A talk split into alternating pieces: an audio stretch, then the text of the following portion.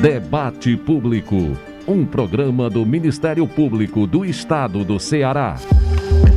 Olá, mais uma edição do Debate Público. Eu sou Alex Mineiro e a partir de agora a gente confere a atuação do MPCE em todo o Ceará. Muito obrigado pela sintonia. O debate público está no rádio, no mpce.mp.br, nas plataformas de áudio Spotify, Deezer e Google Podcasts. Em Fortaleza, nosso programa é transmitido pela Rádio Universitária FM 107,9. Vamos aos destaques de hoje. Em Chaval, após ação do MP estadual, Justiça suspende parte das contratações de processo seletivo com indícios de irregularidade. Em Quixadá, MPCE realiza seminários sobre direitos das pessoas idosas e exposição Memórias da Permanência. Espaço Cultural do Ministério Público recebe exposição Mulheres Plurais. MP Estadual promove evento sobre processo de escolha de membros do Conselho Tutelar 2023. MPCE realiza ciclo de palestras sobre a Lei Maria da Penha no mês de março. Ministério Público reúne profissionais e estudantes na primeira jornada do Núcleo da Defesa do Idoso e da Pessoa com Deficiência. E na hora do debate, o tema é a atuação do MP no reforço da vacinação infantil no Estado. Aqui no estúdio, nossas convidadas, a Procuradora de Justiça e Coordenadora Auxiliar do Cal Saúde, Isabel Porto. Nós temos feito também um trabalho junto às ouvidorias com relação à questão dessa vacinação, que a população reclamava que não tinha tempo de levar o filho para vacinar. Teve municípios aqui no próprio estado do Ceará de mudar o horário da, da vacinação para que propiciasse a população a se vacinar. E também a promotora de justiça e coordenadora do Cal Saúde, Karine Leopécio. Uma boa taxa de vacinação, ela diminui os custos de hospitalização, a questão dos medicamentos, o tempo do tratamento e é um maior benefício para aquela própria criança. Daqui a pouco, na hora do debate, a gente continua a conversa sobre a atuação do MP no reforço da vacinação infantil no Estado. O debate público também pode ser feito por você. Adicione o nosso WhatsApp na sua lista de contatos DDD 85 99997 9431. DDD 85 99997 9431. Mande mensagem, grave áudios, diga seu nome e sua cidade. Nosso e-mail é o imprensa@mpce.mp.br. E claro, também estamos nas redes sociais. No Instagram e Twitter, siga arroba MPCE oficial. O Facebook é Ministério Público do Estado do Ceará, tracinho oficial. Ministério Público do Estado do Ceará, tracinho oficial. Pelos nossos canais você participa do debate público e fica por dentro das principais ações do Ministério Público do Ceará. Vamos juntos que o debate público já está no ar. Debate Público. O Espaço Cultural do Ministério Público recebe a exposição Mulheres Plurais. Os detalhes, quem conta pra gente é o repórter Emerson Rodrigues.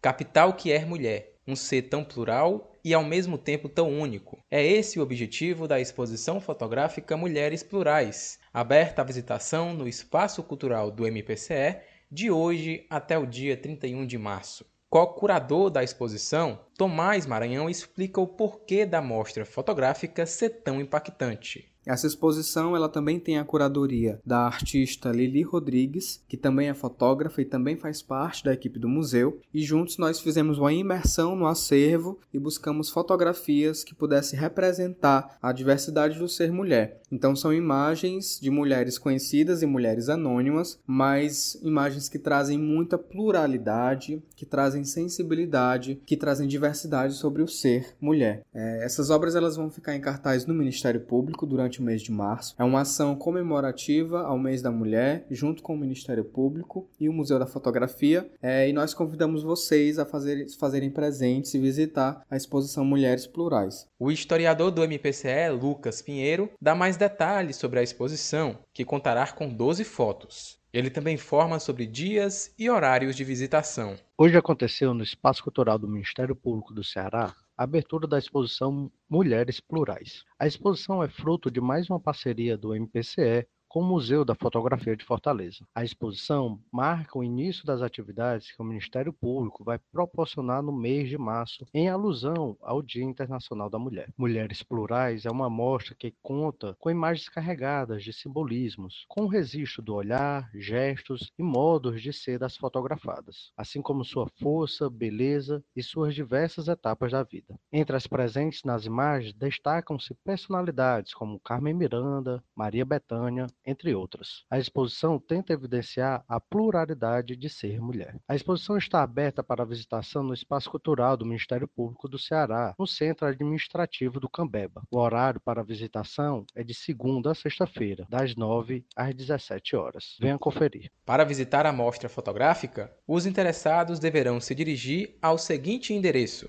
Avenida General Afonso Albuquerque Lima, número 130, bairro Cambeba, Fortaleza. Repetindo, Avenida General Afonso Albuquerque Lima, número 130, bairro Cambeba, Fortaleza. A entrada é gratuita. E mais informações, ligue DDD 85 3452 3731, DDD 85 3452 3731. A exposição Mulheres Plurais é fruto da parceria entre o Espaço Cultural do MPCE e o Museu da Fotografia de Fortaleza. No mês de março, o MPCE realiza ciclo de palestras sobre a Lei Maria da Penha. Vamos ouvir a repórter Júlia Fraga. O Ministério Público Estadual promove nos dias 8 e 9 de março deste ano o evento A Lei Maria da Penha Resolutividade e Acolhimento das Vítimas. O seminário, aberto ao público, será das 9 da manhã ao meio-dia no auditório da Procuradoria-Geral de Justiça, no Cambeba, em Fortaleza. A iniciativa pretende apurar a resolutividade da Lei Maria da Penha e realizar um estudo sobre as demandas mais recorrentes, além de analisar os pontos que devem ser melhorados. A Procuradora de Justiça e Ouvidora-Geral do Ministério Público, Loraine Jacob Molina, destaca a programação. No dia 8 de março, nós trataremos, através da, dos ensinamentos da psicóloga doutora Ana Luísa Gomes Pereira, dos desafios no atendimento às meninas e mulheres em situação de violência doméstica e, posteriormente, nós teremos a palestra sobre o Plano Geral Permanente de Combate à Violência Doméstica, COPEVID, que é, esse plano foi aprovado no Grupo Nacional de Direitos Humanos, exatamente visando mais uma fonte de proteção às mulheres. No dia 9, teremos a oportunidade de ouvir a doutora Josiana França Pinto, que faremos os debates após a sua apresentação sobre a resolutividade da Lei Maria da Penha. Exatamente o engrandecimento, o apoderamento dessa lei que foi criada, infelizmente, após violência doméstica. E teremos também a, a, o prazer de atendermos e auscultarmos a doutora Eliana Maia Soares sobre a violência psicológica contra a mulher numa palestra como delegada da Polícia Civil. Como serão os atendimentos né, de primeira ordem nas delegacias. E depois nós teremos a apresentação do projeto Renova com a doutora Roberta Coelho Maia, promotora que busca também o combate da violência doméstica e familiar contra a mulher. A Casa da Mulher está diretamente ligada a todas essas palestras e nós estamos divulgando para que as mulheres, de uma forma geral, possam se assenhorar de como já foi modificada, restaurada, ampliada a Lei Maria da Penha exatamente buscando a cada dia as principais formas de educação, principalmente em torno desse tema. Os dois dias de atividades se destinam a membros, servidores, estagiários e colaboradores do Ministério Público do Estado do Ceará, bem como sociedade em geral. O seminário acontecerá de maneira presencial e os interessados em participar devem se inscrever no portal de cursos da Escola Superior do Ministério Público no no endereço cursos.mpce.mp.br. E o MP estadual promoveu hoje pela manhã um evento sobre o processo de escolha de membros do Conselho Tutelar 2023. Mais informações com a repórter Marta Bruno. O Ministério Público Estadual discutiu hoje em Fortaleza como tornar mais transparentes e como acompanhar com maior rigor as eleições para membros dos conselhos tutelares. O pleito será no dia 1 de outubro, em todos os municípios cearenses. Até lá, o MP, através do Centro de Apoio Operacional da Infância e da Juventude, o CALPIGE, está intensificando o acompanhamento sobre o tema, dando suporte aos membros do do Ministério Público para fazerem o mesmo em todas as comarcas no Ceará e orientando representantes dos Conselhos dos Direitos da Criança e do Adolescente sobre o processo eleitoral. O promotor de justiça Lucas Azevedo, coordenador do Calpige, informa qual a finalidade do evento realizado nesta terça-feira. Esse é um evento que o Ministério Público, através do CalPIG, está fazendo em parceria com o SEDICA, Conselho Estadual de Direitos da Criança e do Adolescente. E esse evento ele tem por objetivo alinhar algumas estratégias de atuação, informar aos integrantes dos conselhos municipais de direitos da criança e do adolescente quais são os regramentos normativos constantes no Estatuto da Criança e do Adolescente e na Resolução 231 do CONANDA, que é o Conselho Nacional Nacional de Direitos da Criança e do Adolescente, quais são os normativos né, contidos no ECA e na resolução do CONANDA a respeito de todo o processo de escolha para os novos membros de conselhos tutelares. Esse processo de escolha se dá através de uma eleição em cada município do estado do Ceará. É uma mini eleição municipal e envolve um trabalho muito árduo e complexo para que todo esse processo seja realizado até a escolha dos eleitos. E quem gerencia e operacionaliza toda essa eleição em cada município são justamente os conselhos municipais de direitos das crianças e dos adolescentes. Tanto o Ministério Público passará orientações para os conselhos municipais de como eles devem se portar nessa eleição para que o processo ocorra da maneira mais fluida, eficaz e eficiente possível e dentro, mais importante, dentro dos normativos legais, tá certo?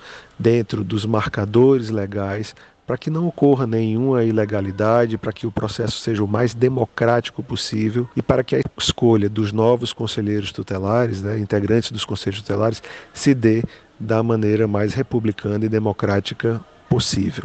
O promotor de justiça Lucas Azevedo explica, portanto, qual o papel do Ministério Público em todo o processo eleitoral que culminará com a votação para a escolha dos membros dos conselhos tutelares.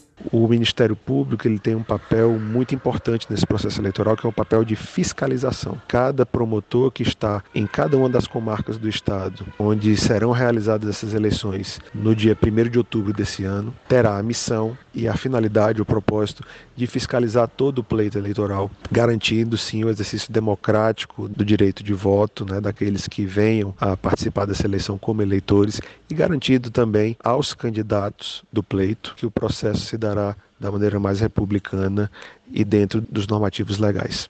A finalidade de todo esse processo é garantir que cada conselho tutelar e conselheiro cumpram seu papel social na proteção das crianças e adolescentes. É o que afirma Mônica Gondim, presidente do Conselho Estadual dos Direitos da Criança e do Adolescente do Ceará, o SEDCA.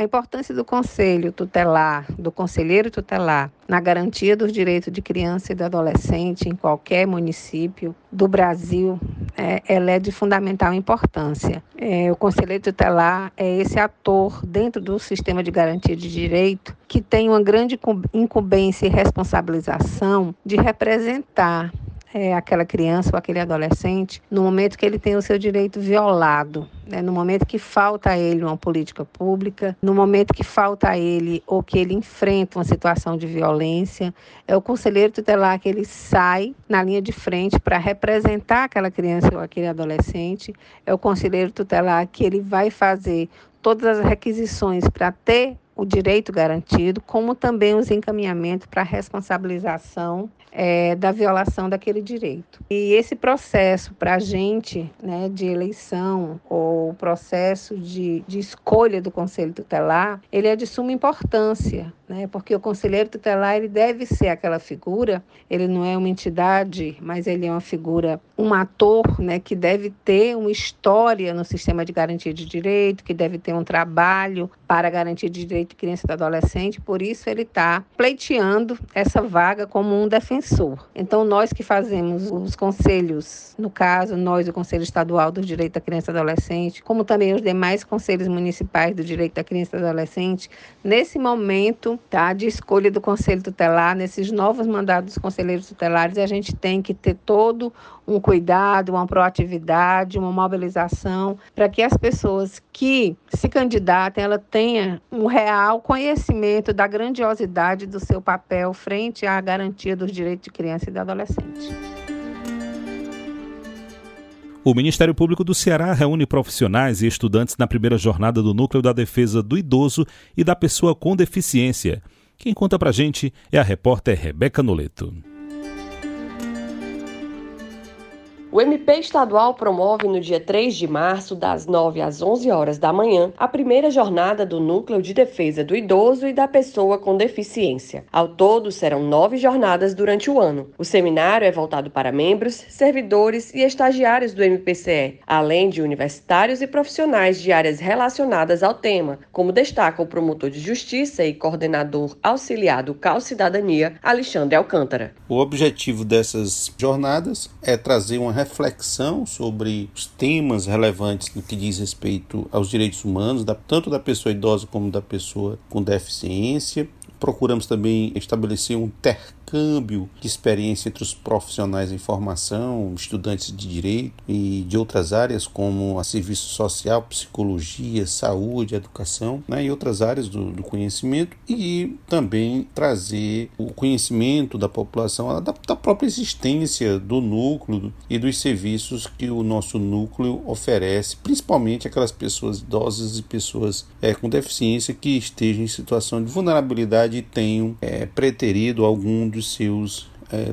direitos. O evento terá carga horária de duas horas aula e ocorrerá presencialmente no auditório da sede das Promotorias de Justiça Cíveis e Especializadas, que fica na rua Lourenço Feitosa, número 90, bairro José Bonifácio, em Fortaleza. Os interessados devem se inscrever por meio do link cursos.mpce.mp.br. Agora aquele momento em que vamos conhecer ainda mais de perto a história do MP. A história do MP.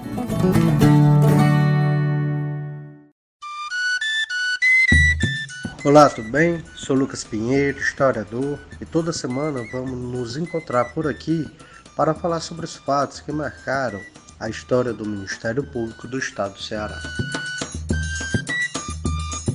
Após o fim da monarquia brasileira, tivemos um intenso movimento de autonomia dos estados. Foi a partir da última década do século XIX, com a aprovação da primeira Constituição Republicana em 1891, que os estados brasileiros passaram a ter liberdade para criarem e gerirem seus impostos. A partir da organização dos estados, tivemos alguns conflitos. Por exemplo, em 1894, o então Procurador-Geral Antônio Sabino do Monte, em exercício de suas funções como chefe do Ministério Público do Estado do Ceará, deu entrada no STF a um processo contra o Estado do Rio Grande do Norte, a fim de ter o reconhecimento de uma importante região salineira e dos impostos lá cobrados. A região, que fica hoje entre os municípios potiguares de Grossos e Tibau, era fruto de uma disputa histórica entre os dois estados vindo desde o período colonial.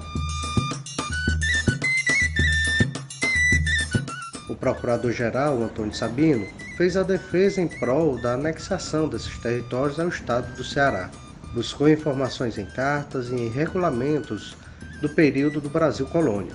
Essa era uma das funções do procurador-geral durante a Primeira República, defender os interesses do Estado. Após anos de luta judicial, encerrando-se o processo apenas em 1920, o Estado do Rio Grande do Norte garantiu a posse dos territórios em disputa. Desse modo, Podemos observar que a partir desses casos históricos que a atuação do Ministério Público Estadual em defesa dos interesses da sociedade cearense vem desde os primeiros anos da República. E aí, gostou dessa história? Na próxima semana tem mais. Espero você. Obrigado ao historiador Lucas Pinheiro por mais uma participação aqui no programa. Boletim de notícias do MP.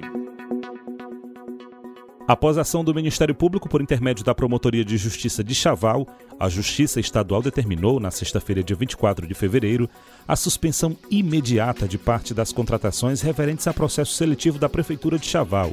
A ação civil pública com pedido de liminar foi ajuizada pelo promotor de justiça Rodrigo Causavara em razão de a administração municipal não acatar a recomendação do MP sobre a necessidade de suspensão de processo seletivo com indícios de irregularidade.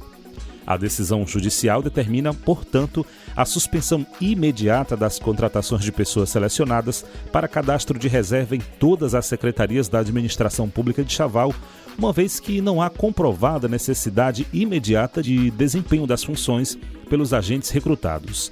A suspensão também se estende às contratações para vaga direta para a Secretaria Municipal de Fazenda e Finanças e para a Secretaria de Administração e Recursos Humanos. Nesses dois casos, não foi especificada a necessidade temporária de excepcional interesse público que justifique a contratação dos agentes de forma temporária. E o MP estadual, por meio do Centro de Apoio Operacional da Cidadania, o CAL Cidadania, e do Centro de Estudos e Aperfeiçoamento Funcional, CEAF, realiza no dia 1 de março, amanhã, das 8 da manhã ao meio-dia e 30, o primeiro seminário para a garantia de direitos das pessoas idosas de Quixadá. A iniciativa promove uma série de palestras sobre violações de direitos dos idosos e como enfrentá-las, além de apresentar as políticas públicas existentes no município que são destinadas às pessoas com idade superior a 60 anos. A cerimônia marca também a abertura da exposição fotográfica Memórias de Permanência em Quixadá, após a apresentação itinerante em Fortaleza, Calcaia, Juazeiro do Norte, Quixeramobim, Brasília e Aracati.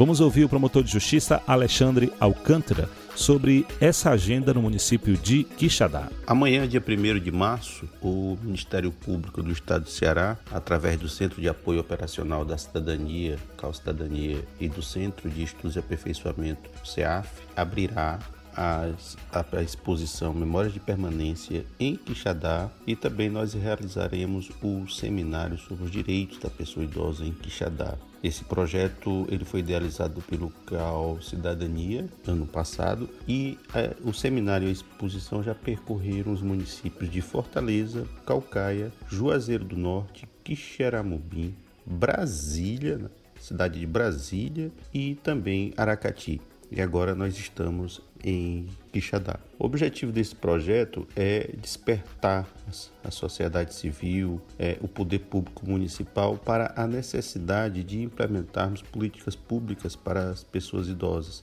principalmente para pessoas idosas que precisam de acolhimento institucional.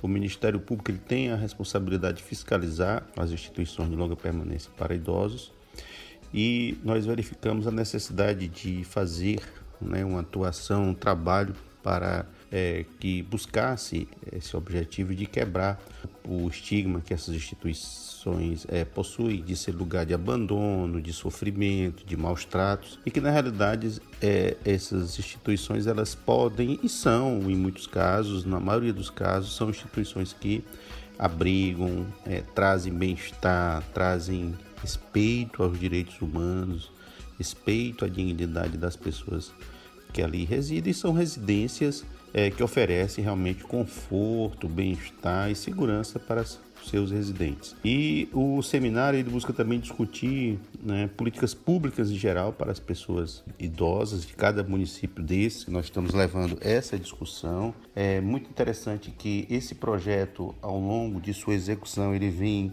aglutinando diversos atores e parceiros, como no caso do, do, do daqui de Quixadá, nós temos é, nós temos o apoio é, de várias instituições, a começar pelo próprio município né, de Quixadá, do governo do estado, através da Casa de Saberes Cega Deraldo, onde será realizada a exposição. Nós temos a apoio da Câmara dos Diretores Logísticos, CDL Quixadá, do Conselho Estadual dos Direitos da Pessoa Idosa, da Comissão dos Direitos da Pessoa Idosa da OAB. Então, é o que nós observamos ao longo dessa jornada da execução desse projeto é a aglutinação de diversos atores na construção dessas políticas públicas tão necessárias para as pessoas idosas e também um, um objetivo que nós estamos procurando alcançar com esse é, projeto é aproximar os colegas promotores do interior da temática, porque geralmente os colegas são, é, são, são, generalistas, atuam em diversas temáticas e muitas vezes essa temática ela passa um pouco despercebida. Nós, nós estamos querendo vincular os colegas do interior a essa temática para que eles atentem é, para essa necessidade. E também eu colocaria como um objetivo também muito importante é apontar para os gestores públicos municipais a necessidade de construção de políticas públicas, não só em LPIs, mas centros-dias, centros de convivência, é, uma política de saúde é, que atenda realmente a pessoa idosa de uma forma diferenciada a partir do programa de saúde da família, é, lazer, levar lazer, levar educação, levar inclusão é, intergeracional, criar na cidade, em todas essas cidades, um ambiente de inclusão e de participação das pessoas idosas. Então é esse o objetivo desse projeto e nós temos é, recebido diversas manifestações de apoio, né, de congratulações é, pela, por essa iniciativa, porque realmente as, as imagens da exposição são muito bonitas. São, é, nós recebemos mais de 500 imagens, em torno de 400 a 500 imagens. Separamos 70, já temos 70 ou 80 é, fotografias que foram realizadas pelos próprios gestores e são fotografias que emocionam, que realmente despertam e tocam é, as pessoas. Então, é, eu acredito que o Ministério Público esteja cumprindo é, com esse projeto a sua missão institucional de garantir direitos às pessoas idosas no estado do Ceará. E o MP estadual, por meio das promotorias de justiça das comarcas de Arneiroz e Madalena, expediu na sexta-feira, dia 17 de fevereiro, recomendações às prefeituras e aos conselhos municipais dos direitos da criança e do adolescente das duas cidades para que seja atualizada a legislação que regulamenta a escolha dos membros do Conselho Tutelar, a fim de garantir mais transparência ao processo. As recomendações destacam a urgência necessária para que as gestões realizem as alterações necessárias de forma que as escolhas se desenvolvam no prazo máximo de seis meses antes da votação, previstas para ocorrerem no dia 1 de outubro deste ano. A medida busca adequar o processo de escolha do Conselho Tutelar à série de providências dispostas na resolução de número 231/2022 do Conselho Nacional dos Direitos da Criança e do Adolescente, que estabelece o prazo de seis meses de antecedência para a publicação do edital convocatório do pleito de escolha. Às prefeituras, o MPCE recomenda a designação de servidores públicos municipais para acompanhar todo o processo de seleção dos membros, a divulgação institucional da eleição para o Conselho Tutelar e a disponibilização de espaços adequados para que seja realizada a votação. Nesse bloco, vamos tratar sobre a atuação do MP no reforço da vacinação infantil no Estado. É hora do debate. Hora do debate. E já está aqui com a gente a Procuradora de Justiça, coordenadora auxiliar do Cal Saúde, vice-ouvidora do Ministério Público do Estado do Ceará e também membro colaborativa do CNMP, doutora Isabel Porto. Seja bem-vinda ao debate público. Muito obrigada, é um prazer estar aqui mais uma vez. E quem está com a gente também é a promotora de Justiça e coordenadora do Cal Saúde, doutora Karine Léo Pécio. Seja bem-vinda.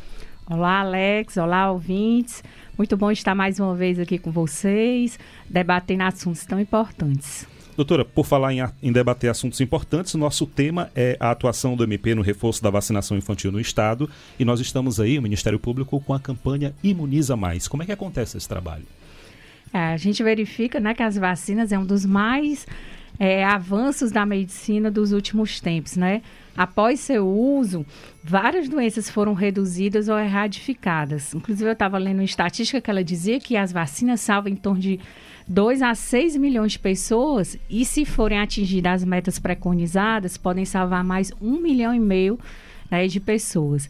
Então, desde 2016, as coberturas vacinais aqui no estado do Ceará, elas estão de decaindo. E isso muito nos preocupa, principalmente nos anos de 2019 para cá, né, em que poucas vacinas foram atingidas as metas preconizadas pelo Ministério da Saúde.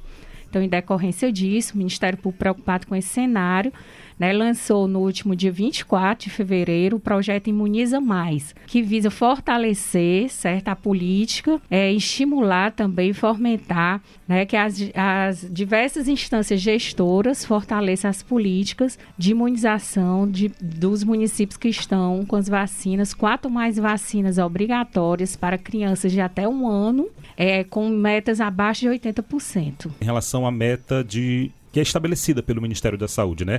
Nós solicitamos alguns dados à Secretaria de Saúde do Estado, onde apresentou é, BCG 105, rotavírus 81, poliomielite 84, pentavalente 84, meningocócica 84, febre amarela 51, pneumocócica é, 86, tríplice viral 88, varicela 82, hepatite A 78. Com base nesses dados, a gente precisa avançar em quais precisamente? Olha, essas vacinas todas que você citou, elas são voltadas para o público infantil até um ano e meio de idade, né? E a gente entende que esse é um público mais vulnerável, porque está acabando de nascer, o corpo ainda não tem a, a imunidade necessária para enfrentar as doenças. Então, qualquer doença aumenta o risco na, nesse público infantil. Então, por conta disso, foi que a gente focou nessas vacinas, né? E a, o ideal é que, qual é o, o, a meta preconizada pelo Ministério da Saúde? BCG e hepatite B, que são aplicadas assim que a criança nasce, no máximo até 30 dias, né? ainda são aplicadas, inclusive, na maternidade. Essas aí, a meta preconizada pelo Ministério da Saúde é de 90%. E as demais vacinas que você já citou, né, seriam de 95%. Então, a gente está vendo que a média do estado do Ceará né, tá girando em torno de, variando em torno de 80% até 65, né? Então, a gente preocupado com isso é que está lançando, né? Escolhemos os municípios que ainda estavam com as metas um pouco abaixo do que essas que você falou, para que a gente possa trabalhar em conjunto. Ministério Público, Secretaria de Saúde do Estado e secretarias municipais fortalecendo, capacitando, é, instruindo a população, incentivando a população para que realmente ela receba esse imunizante. E esse trabalho junto aos municípios se dará de que forma, né? Quais são os municípios? Pronto, nós é, iremos fazer o monitoramento né, desses municípios, inclusive com reuniões é, rotineiras, para que a gente possa discutir o que é que já está sendo feito, o que é que precisa melhorar e como melhorar para que tanto o Ministério Público como a própria Secretaria de Saúde possa dar o apoio necessário para esses municípios para que eles possam atingir essas metas e estimular, inclusive, a população, trazendo uma maior consciência sobre a importância da vacina e sobre conscientização né, é, relacionada à vacinação. A gente aproveita aqui a doutora Isabel Porto, que faz parte da Comissão de Saúde do CNMP e, doutora, vamos falar um pouquinho sobre o Plano Nacional de Conscientização Vacinal. Como é que ele se dá? Como é que tem sido esse trabalho? É um pacto, né? É o Pacto Nacional da Consciência Vacinal. Isso decorre de um trabalho da nossa Comissão de Saúde, da, do CNMP. A comissão é coordenada por um juiz que representa o CNJ no CNMP, o conselheiro Jaime, e nós tomamos né, já essa questão da vacinação, já por uma, uma solução né, de parceria com o CONAS e CONASEMS, já decorrente de uma pesquisa que fora feita pelo CONAS, né, verificando essa deficiência, deficiência de alguns dados do próprio Ministério da Saúde, dificuldade com todos os estados, com municípios, né, e também da questão da necessidade de mostrar para a população, né, da necessidade da vacinação, da importância da vacinação.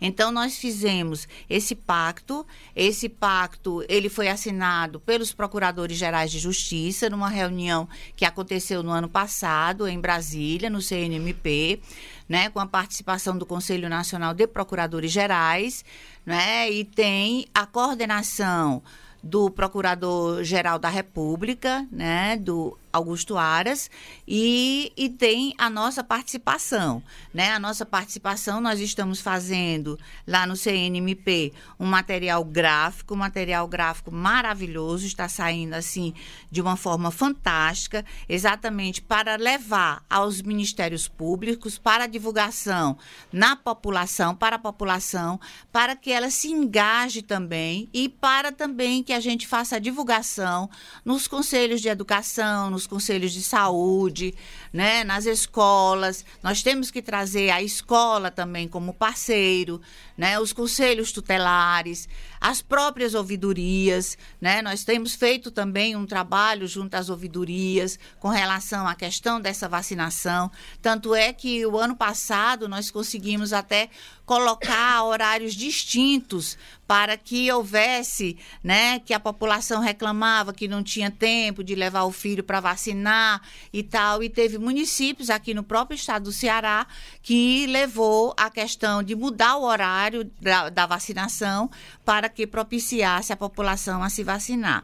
Então, esse projeto é um projeto intenso, né? É um projeto que está em todo o Brasil. Nós temos também o Grupo Nacional de Direitos Humanos, que é um grupo que tem articulação direta com o Conselho Nacional de Procuradores Gerais. Né? Dentro desse grupo, nós temos sete comissões. Uma das comissões é a Comissão Permanente de Saúde, da qual eu sou coordenadora. E nós também tivemos como projeto, né, o ano passado, né? Na verdade, nós tivemos seis projetos e um deles foi também a questão da imunização. Então, estamos fechando agora um relatório de todos os estados, o que cada estado da federação, né, cada Ministério Público tem feito em relação à imunização, porque cada Ministério Público tomou conta dessa dessa questão, dessa situação, com sua preocupação e com sua realidade, tanto social como econômica, dessas variáveis que influem, né, que influenciam, melhor dizendo, na questão de estar ou algum município em melhor ou pior situação, né? Nós temos a realidade do estado do Ceará, mas nós temos as realidades de outros estados. Há uns 15 dias atrás, tive a oportunidade de estar conversando com a doutora Ethel, que é da Secretaria de Vigilância em Saúde do Ministério da Saúde, e nós estaremos agendando na, agora após o carnaval uma reunião para nós sabermos né, o que, que o Ministério da Saúde quer fazer em relação à questão da vacinação né, a nível de Brasil e mostrar também todo o trabalho que o Ministério Público Brasileiro vem fazendo em relação à vacinação e também a apresentação do Pacto Nacional pela Consciência Vacinal. Você que ouve a Rádio Universitária FM 107,9, nós estamos conversando aqui com a doutora Isabel Porto, procuradora de Justiça, com a doutora Karine Léo Pesce, promotora de Justiça, coordenadora do Cal Saúde. O nosso assunto é a atuação do MP no reforço da vacinação infantil aqui no Estado. E agora, doutoras, a gente vai ouvir é, a médica pediatra Olivia Bessa, que ela é diretora de Educação e Extensão da Escola de Saúde Pública do Ceará.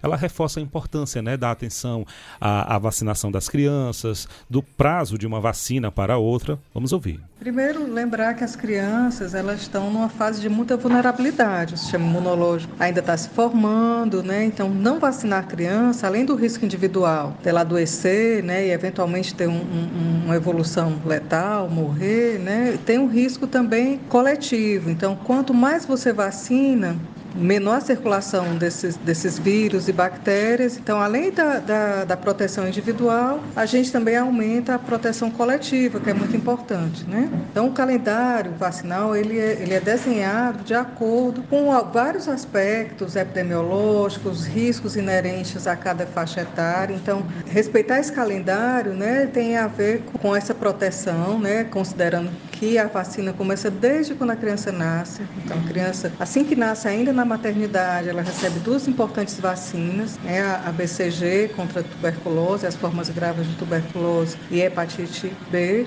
Uhum. E à medida que ela vai crescendo, ela vai incluindo outras vacinas que, que estão dentro do calendário, né? Então, algumas vacinas vão precisar ser feitas mais precocemente, outras vacinas vão precisar fazer é, doses de reforços. Então, esse calendário é todo pensado considerando os aspectos mesmo da evolução da criança, da faixa etária, né, da fase que a criança está do ponto de vista do amadurecimento imunológico.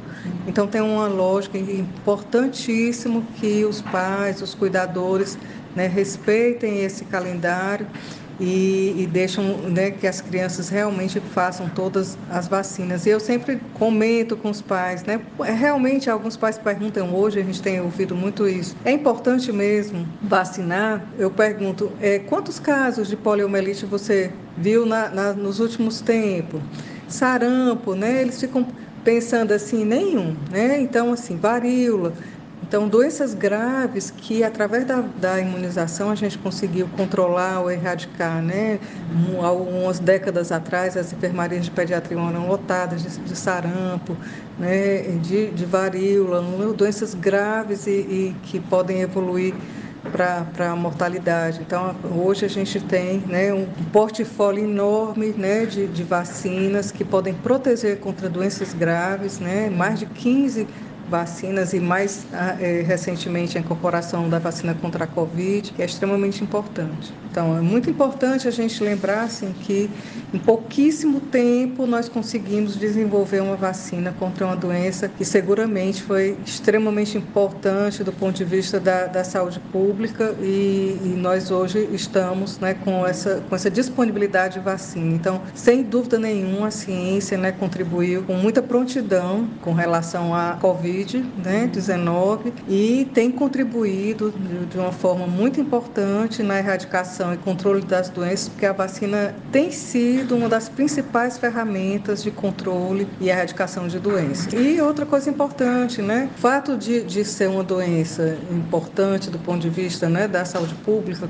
com muitos pacientes né, envolvidos e muita mortalidade, uniu, vamos dizer, os centros de pesquisa, né, trabalhando juntos, discutindo junto, porque era uma, uma necessidade premente e, e, mostra como é importante né, é, a ciência como um vetor realmente de controle e erradicação de doenças. Então, sem dúvida, a vacina é um, um instrumento né, muito importante. Eu sempre digo, puxa, que, que coisa boa a gente ter é, vacina, né? Porque é muito eficaz você prevenir, é muito mais fácil você pre prevenir doenças do que você tratar. Nós ouvimos a médica pediatra Olivia Bessa, diretora de educação da extensão da Escola de Saúde Pública do Ceará. Doutora Karine, por que é importante falar sobre a hesitação vacinal? O que é que representa? O que é que significa? A hesitação vacinal, ela segundo a própria Organização Mundial de Saúde, é a demora em aceitar ou mesmo recusar aquelas vacinas que já estão disponíveis né, nos serviços de saúde. Em pesquisa que foi realizada pela OMS em 2011, ela apontou três fatores primordiais para essa hesitação, que ela chamou de três Cs. O primeiro C seria a confiança, a confiança na eficácia dessas vacinas, né, a, a própria segurança do sistema de saúde, a credibilidade do sistema de saúde e a motivação dos gestores né, para recomendar aquelas vacinas. Então, quanto mais o gestor está envolvido e há uma credibilidade maior no sistema de saúde, mais a aceitação da população, certo? Em se, em se estimular e receber essas vacinas. O Brasil, ele sempre teve uma cultura pró-vacina. Não é à toa que o Plano Nacional de Imunização foi criado em 1973 e ele é modelo para todo mundo, porque através desse plano ele conseguiu é, uniformizar a, as vacinas que estão disponíveis pelo SUS de forma gratuita para toda a população em todos os estados do Brasil.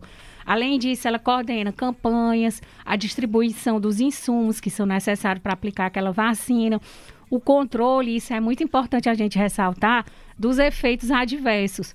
Porque a população pensa, ah, eu, se eu tomar uma, uma vacina dessa e receber um, um efeito adverso, ninguém vai me ajudar. Mas, pelo contrário, há um monitoramento, todos esses efeitos adversos eles são estudados, são acompanhados pelos diversos níveis né, do sistema de saúde, tanto a nível municipal, como estadual, como a nível nacional. Então, assim, isso aí dá maior credibilidade, maior confiança às vacinas. O segundo C seria exatamente a complacência. Isso que a doutora a Olivia falou muito bem aí. A questão da falsa segurança que a população tem por não conhecer ou não vivenciar mais de perto essas doenças. Exatamente graças à vacina, né? A poliomielite que traz a paralisia infantil, a própria meningite, a tuberculose, todas essas doenças que, principalmente nessa primeira infância, agravam bastante a situação da criança em decorrência da vacina, ela trouxe essa falsa segurança de que são doenças que já foram ultrapassadas. E aí, por conta disso, nem sempre a população se incentiva a ir tomar a vacina. E o terceiro C é a conveniência, ou seja, a facilidade de acesso a essa vacina. Então, o desconhecimento da questão do horário de funcionamento do posto, ou quando chega lá e a vacina não está disponível, isso aí tudo causa na população a dificuldade né, de realmente aderir às campanhas de vacinação. E fora isso, também há um certo desconhecimento né, do próprio calendário vacinal. E por isso que campanhas como essa que a doutora Isabel acabou de mencionar aqui, né, são tão importantes. Levar à população conhecimento para que, que serve cada vacina dessa, para que a população realmente possa saber dos efeitos dela, os efeitos positivos, né? E aí as, uma boa taxa de vacinação, ela diminui os custos de hospitalização, o, a questão dos medicamentos, o, o, o, tempo do tratamento e é um maior benefício para aquela própria criança. Doutora Isabel, o pacto é vacinar. É, o pacto é vacinar e aí a gente está procurando né, trazer exatamente essa capacitação para os professores, né, para que os professores falem nas salas de aula, para que a sociedade né, tenha esse conhecimento através de programas de televi televisivos, programas de rádio. Então a gente está querendo fazer toda essa propaganda, né, junto ao Ministério da Saúde, que o Ministério da Saúde relegou ao longo desses anos, né, alguma publicidade, não teve essa publicidade que a gente gostaria que tivesse tido para a população ter realmente essa consciência, que é isso que nós estamos buscando, né? Né? Houve esse período né, da, da Covid-19, que foi um período dramático para todos nós, né? Com, muita, com muito índice de mortalidade, a questão da vacinação da Covid-19, né? Porque muitas vacinas levaram um longo lapso temporal para que elas viessem a ser concretizadas e a da Covid foi, até por conta da tecnologia, ela saiu num lapso mais rápido. Então, as pessoas ficaram, né, assim, ansiosas e sem saber a questão do processo vacinal. Então, a gente está focando nisso, querendo levar para as escolas, querendo levar para a televisão, para o cinema, né, para várias, para a rede social como um todo, para que realmente as pessoas se voltem, se preocupem, né, com seus filhos com a questão da vacinação. Então, a questão do pacto envolve não só a, os profissionais de saúde, né? Mas envolve não só as secretarias de saúde, não só né, a parte da saúde como um todo, mas a sociedade como um todo, principalmente. Como a doutora Isabel Porto ressaltou, se voltem, se preocupem com seus filhos, a gente vai ouvir agora o depoimento de uma mãezinha, né, que faz questão de manter a caderneta de vacinação dos filhos atualizada. Olá, eu sou mãe de dois filhos, um de 14 anos e um de 3 anos. Sempre dei muita importância essa questão da vacinação. O meu de 14 anos até hoje, eu levo a caderneta dele no posto para verificar quais são as vacinas que ele tem que tomar nessa idade dele, né? E nunca deixei de lado essa questão. O meu de 3 anos do mesmo jeito acompanho, vou a todos a todos os, as campanhas de vacinação que tem. Eu sei da importância para os meus filhos, para a saúde deles. E eu fico muito triste quando eu vejo que outras pessoas que eu conheço, outras mulheres, outros pais, né, também, eles não dão essa importância. Muitas às vezes vacinam apenas para receber benefício. Outros não querem vacinar nem para isso, porque dizem que vacina não, não tem não presta, que pode causar problemas nos filhos, uma falta de desinformação, uma ignorância enorme. Eu fico boba quando eu vejo essas coisas, porque eu sei o, o tanto de, gente que, que já lutou por isso, para a gente ter esse direito, né? Porque não é todo país que tem vacinação, muitas, né? Como nós temos de graça. Me revolta saber que muita criança às vezes paga pela ignorância do pai, pela ou pior, falta de responsabilidade do pai e da mãe. Então, assim, eu faço de tudo para que a caderneta do meu filho esteja atualizada, dos meus dois filhos, mesmo já tendo 14 anos, e não abro mão. não abro mão. E fico muito triste quando falta, quando falta vacina na, na, no posto de saúde, eu fico muito triste. Mas tendo, eles são vacinados sim, de acordo com a idade, de acordo com o ciclo, todas as que estão disponíveis, eles estão sim. Pronto, doutoras, então aí, né, nada mais representativo do que uma própria mãe falando sobre a importância de manter a caderneta atualizada. é importante a gente ressaltar que o Plano Nacional de Imunização ele estabelece um calendário de vacinação para os diferentes ciclos de vida do indivíduo. Então, não é só nessa faixa etária, de até um ano, um ano e meio, quando a criança nasce, mas durante toda a fase, é, tanto infantil, adolescente, adulto e até idoso, né, existe uma programação de vacinação para proteger a população. E essa, essa programação ela varia muito de acordo com o cenário epidemiológico e também com o avanço tecnológico dessas vacinas, desses imunizantes. Então, assim, a gente conclama a população para sempre ficar observando as campanhas que são feitas e procure, se ela estiver dentro daquele quadro, dentro daquela faixa etária que está sendo direcionada à campanha, ela vá em busca dessa vacina, porque é importante para o próprio organismo dela. Porque a vacina ela não traz só a proteção individual, mas ela traz a proteção coletiva. E isso é muito importante a gente ressaltar. Você se vacinando, você não está só se protegendo, mas você está protegendo sua família, seu pai, sua mãe, seu vizinho a, a, os colegas de trabalho com que você trabalha, né, com que você convive ali diariamente, né, seus amigos. Então ele traz essa proteção coletiva desde que sejam realmente atingidas aquelas metas preconizadas para o imunizante. Promotora de Justiça e coordenadora do Cal Saúde, muito obrigado pela participação aqui, doutora Karine Leopécio, e é sempre um prazer recebê-la no debate público. Sim, a gente também quer ressaltar que as vacinas com a Covid bivalente, começou ontem é. a campanha, é. né? Então, assim, procurem os postos de saúde, vão em busca dessa vacina. Essa vacina, ela já traz uma proteção extra das vacinas anteriores, né? Protegendo contra essa nova variante da Ômicron, que tem uma rápida propagação. A gente vê aí o, que o Brasil foi exemplo né, nessa questão da vacinação. Inclusive, no último dia 12 de fevereiro, comemoramos o primeiro dia, as primeiras 24 horas, sem um registro de qualquer óbito em decorrência da Covid, né, que é um momento histórico. Né, haja visto que nós já chegamos a ter índices grandes de 1.700 pessoas, a, a quase próximo a 2 mil falecentes por dia por conta da Covid.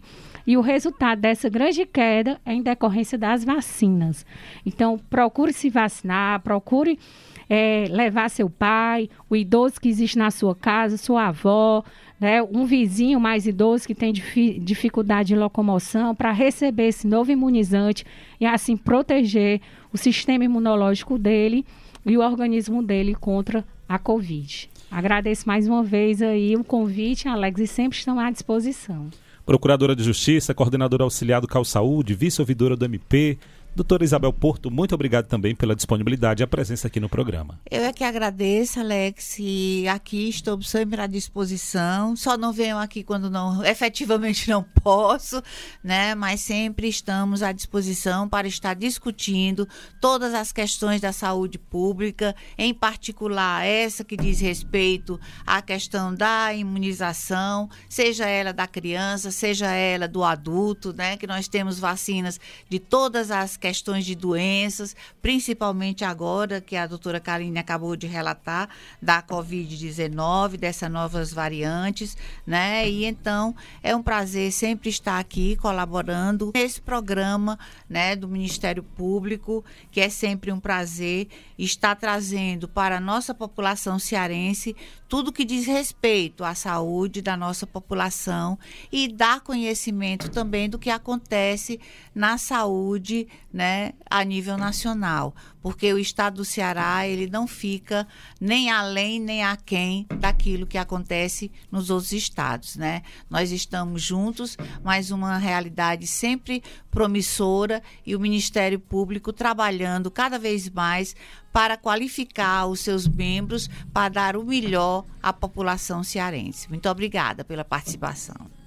E lembre-se, a atuação do Ministério Público do Estado do Ceará você acompanha através do mpce.mp.br, nas nossas redes sociais também. Adicione o nosso WhatsApp na sua lista de contatos DDD 85 99997 9431. DDD 85 99997 9431. Mande mensagem, grave áudios, diga seu nome e sua cidade. Nosso e-mail é o imprensa@mpce.mp.br. E claro, também estamos nas redes sociais. No Instagram e Twitter, siga arroba MPCE oficial. O Facebook é Ministério Público do Estado do Ceará, tracinho oficial. Ministério Público do Estado do Ceará, tracinho oficial. Pelos nossos canais você participa do debate público e fica por dentro das principais ações do Ministério Público do Ceará. Obrigado pela companhia e até o nosso próximo encontro.